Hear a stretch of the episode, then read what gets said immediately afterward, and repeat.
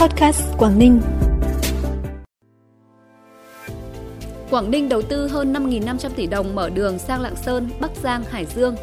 Hải Dương tổ chức tiêm vaccine COVID-19 vào ngày 10 hàng tháng. Phát hiện hang động đẹp với nhiều nhũ đá độc đáo tại Tuyên Quang là những thông tin đáng chú ý sẽ có trong bản tin podcast sáng nay, thứ Bảy ngày 15 tháng 7. Thưa quý vị và các bạn, nhằm kết nối nhanh hiệu quả hơn nữa với các địa phương lân cận, tỉnh Quảng Ninh quyết định đầu tư thêm hơn 5.500 tỷ đồng để mở đường, nâng cấp đường sang các tỉnh Lạng Sơn, Bắc Giang và Hải Dương. Cụ thể, Quảng Ninh sẽ thực hiện dự án cải tạo nâng cấp đường tỉnh 342, đoạn thuộc địa phận thành phố Hạ Long, dài khoảng 30 km, nhằm đáp ứng nhu cầu đi lại và giao thương hàng hóa của nhân dân trong khu vực được thuận lợi an toàn, tạo kết nối liên vùng giữa Quảng Ninh với Lạng Sơn – Tổng số vốn đầu tư dự kiến không quá 3.695 tỷ đồng từ nguồn vốn ngân sách tỉnh. Về liên kết với tỉnh Bắc Giang, Quảng Ninh sẽ thực hiện dự án tuyến đường nối từ quốc lộ 279 địa phận Quảng Ninh đến đường tỉnh 291 tỉnh Bắc Giang. Dự án có tổng mức đầu tư 1.455 tỷ đồng từ nguồn vốn ngân sách của tỉnh.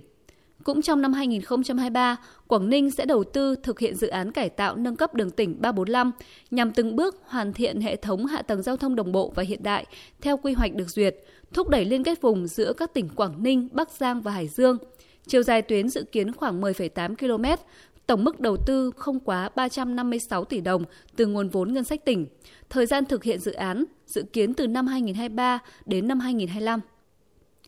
Đại hội Công đoàn tỉnh Bắc Giang lần thứ 18 nhiệm kỳ 2023-2028 sẽ diễn ra từ ngày 17 tháng 7 đến ngày 18 tháng 7 với sự tham gia của 365 đại biểu chính thức.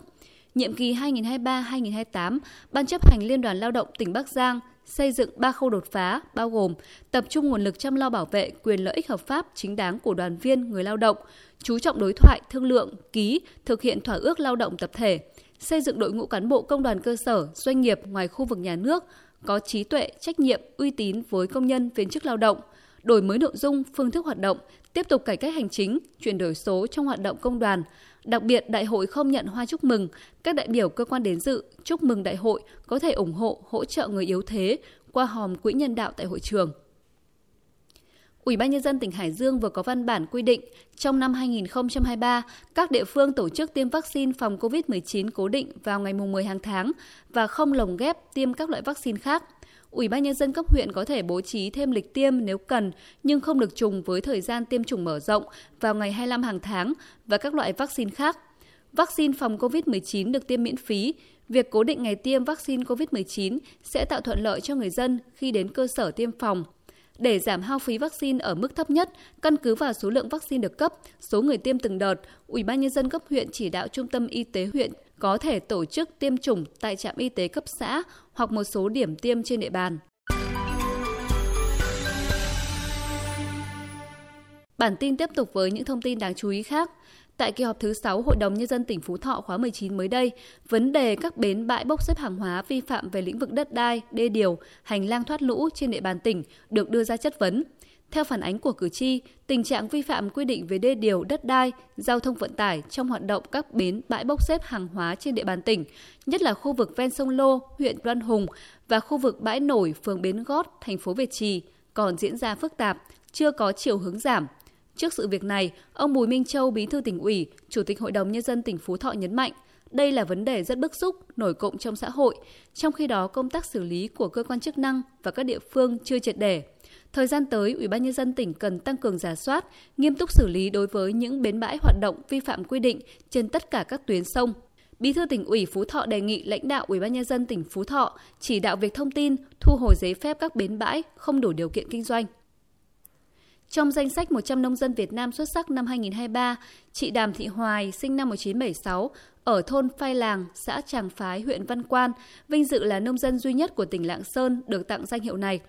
Với sự nhanh nhẹn, dám nghĩ dám làm, chị Đàm Thị Hoài đã thành công với mô hình sản xuất kinh doanh tổng hợp, làm giàu trên mảnh đất quê hương. Từ năm 2018 đến nay, trung bình mỗi năm gia đình chị có thu nhập từ 600 đến 900 triệu đồng. Ngoài ra, gia đình chị còn tạo việc làm thường xuyên cho 10 lao động tại địa phương với thu nhập bình quân từ 6 đến 9 triệu đồng một người một tháng. Thông tin từ Ủy ban Nhân dân xã Năng Khả, huyện Na Hang, tỉnh Tuyên Quang cho biết, trên địa bàn xã vừa phát hiện một hang động với nhiều nhũ đá đẹp. Hang được phát hiện sau khi lực lượng kiểm lâm đi tuần rừng. Hệ thống hang có nhiều khối thạch nhũ với vẻ đẹp hoang sơ. Hang có chiều dài 80 m, rộng 50 m, cao 30 m.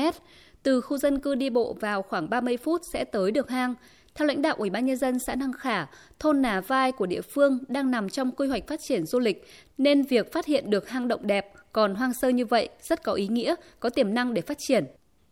Phần cuối bản tin là thông tin thời tiết. Theo dự báo trong sáng nay Bắc Bộ sẽ có mưa rào và rông với nhiều điểm mưa vừa mưa to. Trong cơn rông có thể kèm theo lốc, xét, mưa đá và gió giật mạnh. Do trời nhiều mây và có mưa nên trong ngày thời tiết ở Bắc Bộ sẽ khá mát mẻ với mức nhiệt cao nhất trong ngày giao động từ 30 đến 33 độ, cục bộ có nơi cao hơn.